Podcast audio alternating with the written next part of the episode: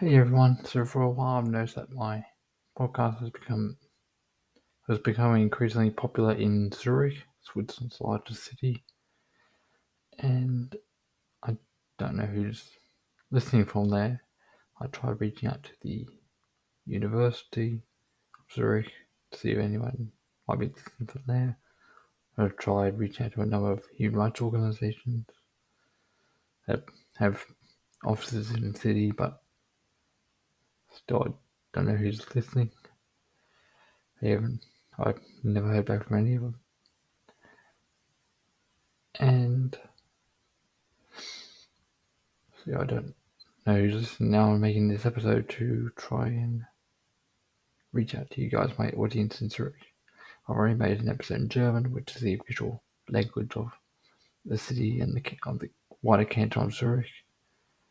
And just so you know that my podcast is also becoming increasingly popular in a village called Lachen in the canton of Schwyz, which is one of the founding cantons of Switzerland, which, where it's actually the canton that gave Switzerland its name.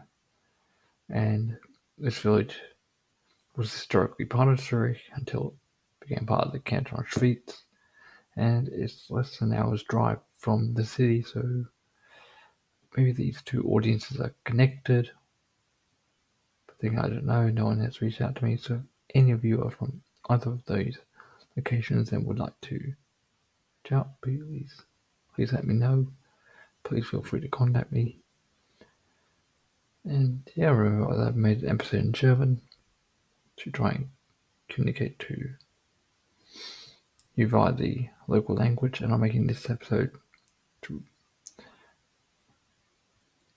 to officially recognise the fact that Zurich is a global hub of banking, finance, and globalization.